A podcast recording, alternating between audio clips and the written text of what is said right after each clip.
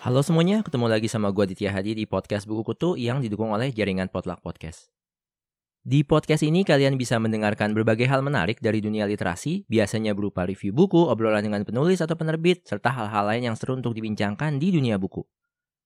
Kalau kalian gak mau ketinggalan cerita-cerita terbaru dari dunia buku, langsung aja follow akun Instagram gue di @podcastbukukutu dan akun Twitter gue di @podcastbuku. Di episode kali ini gue mau mereview sebuah buku kumpulan cerpen karya Feby Indirani yang berjudul Memburu Muhammad.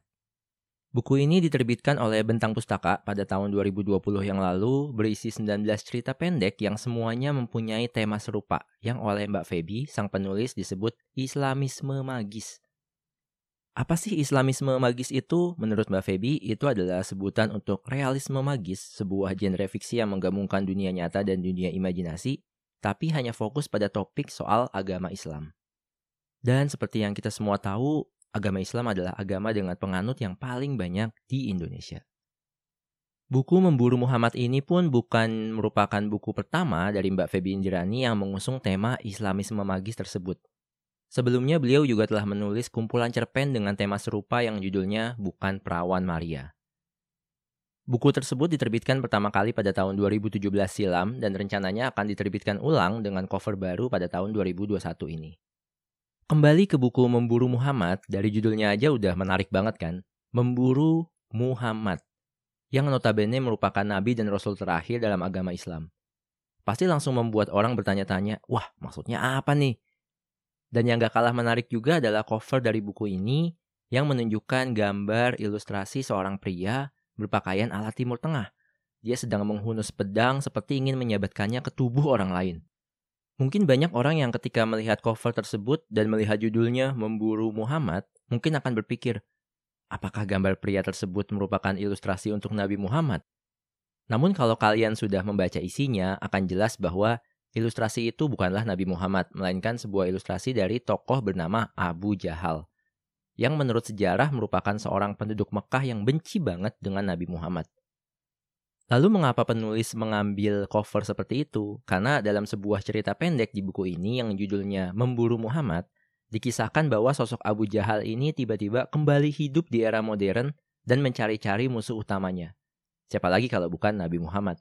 Karena itu dia datang ke Indonesia yang merupakan negara dengan penganut Islam terbesar di dunia, yang mungkin juga negara dengan penduduk bernama Muhammad terbanyak di dunia. Dia pun keliling ke sana kemari untuk mencari mana Muhammad sebenarnya yang sedang ia cari.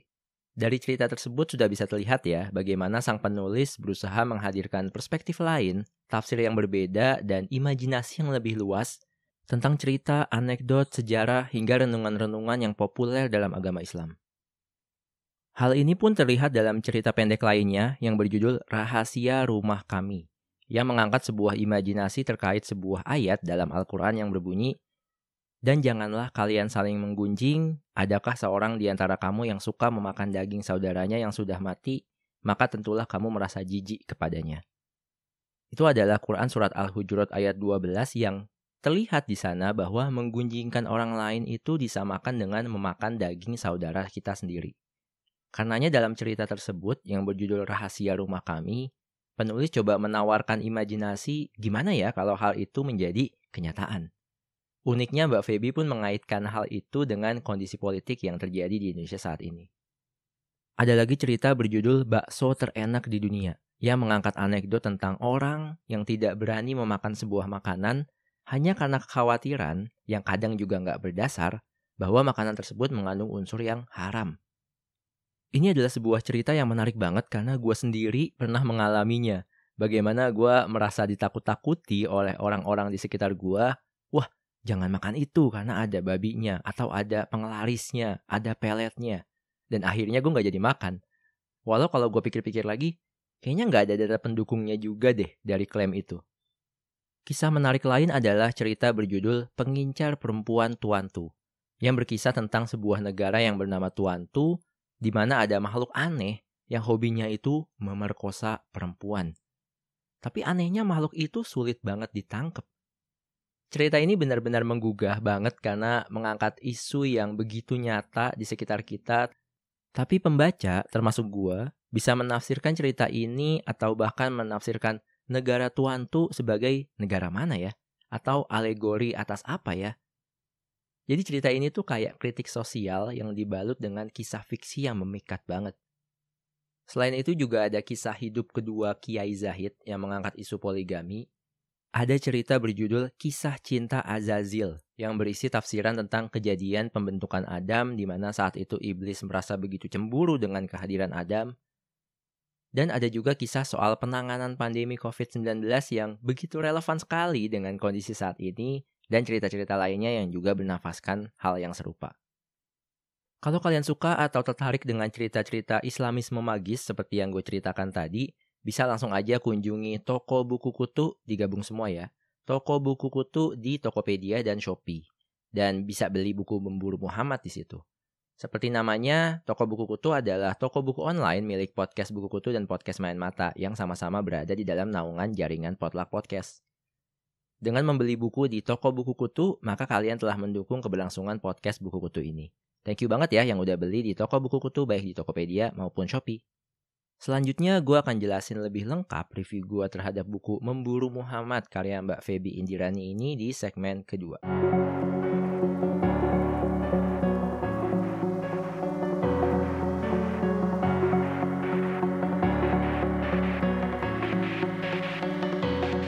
Untuk buku Memburu Muhammad karya Mbak Feby Indirani, gue bisa kasih 4 dari 5 bintang.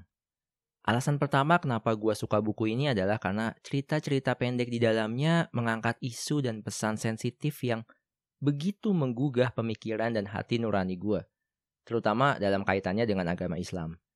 Contohnya adalah kisah Memburu Muhammad yang notabene merupakan cerita utama di buku ini, yang seperti menyindir bagaimana kedalaman batin kita dalam beragama, terlepas dari wujud atau mungkin topeng yang kita pasang di tubuh fisik kita, terlepas dari nama yang kita gunakan sehari-hari. Ada juga cerita berjudul Umi Solehah di Madu Lagi yang mengangkat isu poligami, cerita Siap Pemain Pertama yang membahas tentang isu terorisme, hingga cerita tentang pemerkosaan perempuan, pandemi, dan semacamnya yang sudah gue jelaskan sebelumnya. Gue begitu mengapresiasi keputusan Mbak Feby mengeluarkan buku ini di masa sekarang, yang menurut gue adalah saat yang tepat karena sekarang kan kita udah begitu terpecah belah nih dengan konflik agama, politik, sosial, dengan ramainya sebutan cebong, kampret, kadrun, dan sebagainya di media sosial. Dan buku ini menurut gue bisa mencairkan ketegangan tersebut seharusnya ya di masa sekarang. Gak cuma topiknya yang menarik, buku Memburu Muhammad ini menurut gue penulisnya punya cara mengembangkan plot, membuat karakter tokoh, hingga menentukan ending yang unik banget dalam cerita-cerita pendek di buku ini. Karena itu, buku Memburu Muhammad ini meski mengangkat tentang cerita-cerita berlatar keagamaan, tapi nggak membuat kita merasa kayak lagi dengerin ceramah. Tetap terasa kayak baca cerita fiksi biasa, namun bedanya adalah kita bisa jadi merenung tentang agama Islam setelahnya. Dan bagi kalian yang bukan beragama Islam atau, gue Islam tapi nggak terlalu sering dengerin cerita Islam, mungkin kalian akan merasa takut, berasa roaming baca cerita-cerita di buku ini. Kalian gak perlu khawatir karena penulis Mbak Feby Indirani ini gak pernah lupa untuk menulis dikit tentang asal dari anekdot atau cerita atau ayat yang menjadi latar belakang cerita-cerita pendek tersebut. Jadi buat orang di luar Islam pun masih bisa nangkep. Walaupun karena emang untuk orang seperti gua yang sempat belajar agama Islam untuk beberapa waktu, cerita di buku ini jadi cenderung ketebak karena ya gue udah pernah dengar cerita itu sebelumnya. Jadi sedikit banyak bisa nebak lah alurnya itu mau kemana. Untungnya di beberapa cerita penulis ini membelokkan endingnya ke arah yang gak diduga-duga hingga menjadi begitu berbeda dengan cerita aslinya. Jadi masih menarik buat gue. Selain isu dan pesan yang diangkat serta pengembangan plot dan karakter yang oke, alasan ketiga kenapa gue suka buku Memburu Muhammad ini adalah karena penulis dan penerbitnya seperti memahami bahwa buku ini besar kemungkinan, tanda kutip ya, dihakimi oleh para pembaca. Entah siapapun yang kebetulan melihat buku ini di rak toko buku atau kemudian gak sengaja baca atau semacamnya, penulis dan penerbit seperti telah menyiapkan beberapa hal untuk mencegah hal tersebut. Contohnya dengan menghadirkan pengantar dari Pak Nadir Syah Hosen atau Gus Nadir yang benar-benar berfungsi sebagai pengantar menurut gue. Penting untuk membacanya, menelaahnya sebelum membaca buku ini agar kita tidak terlalu mudah menghakimi apa yang ditulis oleh penulis. Selain itu, Mbak Feby sendiri juga terlihat begitu hati-hati dengan penggunaan nama karakter, nama setting tempat, dan penamaan-penamaan lainnya. Sehingga kita nggak serta-merta langsung menghakimi beliau. Karena emang inti dari buku ini, menurut gue ya, bukan untuk membuat satu tafsiran yang berbeda dari cerita atau anekdot keislaman yang ada di sekitar kita. Tapi lebih ke mengajak orang untuk membuka pikiran agar bisa lebih terbuka dan objektif dalam memaknai cerita dan anekdot tersebut. Dan ini pun tafsiran gue sendiri ya, yang jelas penulis Mbak Feby Indirani atau pembaca lain mungkin punya pendapat yang berbeda, dan itu sah-sah aja. Tapi in the end, hal itu justru menunjukkan betapa menariknya buku Memburu Muhammad ini. So, buat kalian yang tertarik dengan perspektif baru dari cerita terkait agama Islam yang dibalut dalam bentuk fiksi, buku Memburu Muhammad ini cocok banget buat kalian. Cuma satu pesan gue, jangan gampang menghakimi ya nanti ketika membaca. Cerita-cerita Islamisme Magis dari Mbak Feby Indirani pun gak akan berhenti di buku Memburu Muhammad dan buku Bukan Perawan Maria aja. Tapi rencananya juga akan ada buku kumpulan cerpen lain dengan tema yang sama. Jadi kita nantikan aja ya. I think that's all. Thank you banget buat Bentang Pustaka yang telah mendukung episode podcast Buku Kutu kali ini. Kalau kalian tertarik buat beli buku Memburu Muhammad, langsung aja beli di toko Buku Kutu di Tokopedia dan Shopee. Toko Buku Kutu digabung semua ya. Seperti namanya, Toko Buku Kutu adalah toko buku online milik Podcast Buku Kutu dan Podcast Main Mata yang sama-sama berada di dalam naungan jaringan Potluck Podcast. Dan dengan membeli buku di Toko Buku Kutu, maka kalian telah mendukung keberlangsungan Podcast Buku Kutu ini. Thank you banget ya yang udah beli di sana. Kalau kalian suka dengan konten podcast ini, jangan lupa klik tombol follow di Spotify, atau bagi yang berkenan mendukung secara finansial, bisa juga lewat karyakarsa.com/podcast buku. Kalau ada yang punya rekomendasi buku untuk dibahas atau topik yang menarik, gue terbuka banget akan masukan dari kalian. Langsung aja hubungi gue lewat Instagram @podcastbukukutu, Twitter @podcastbuku, atau email ke podcastbukukutu@gmail.com. Jangan lupa juga untuk memberi dukungan bagi jaringan Potluck Podcast. Caranya follow aja akun Instagram @potluckpodcast dan kunjungi juga akun Potluck Podcast di YouTube. I think that's all. Thank you for listening. See you and ciao.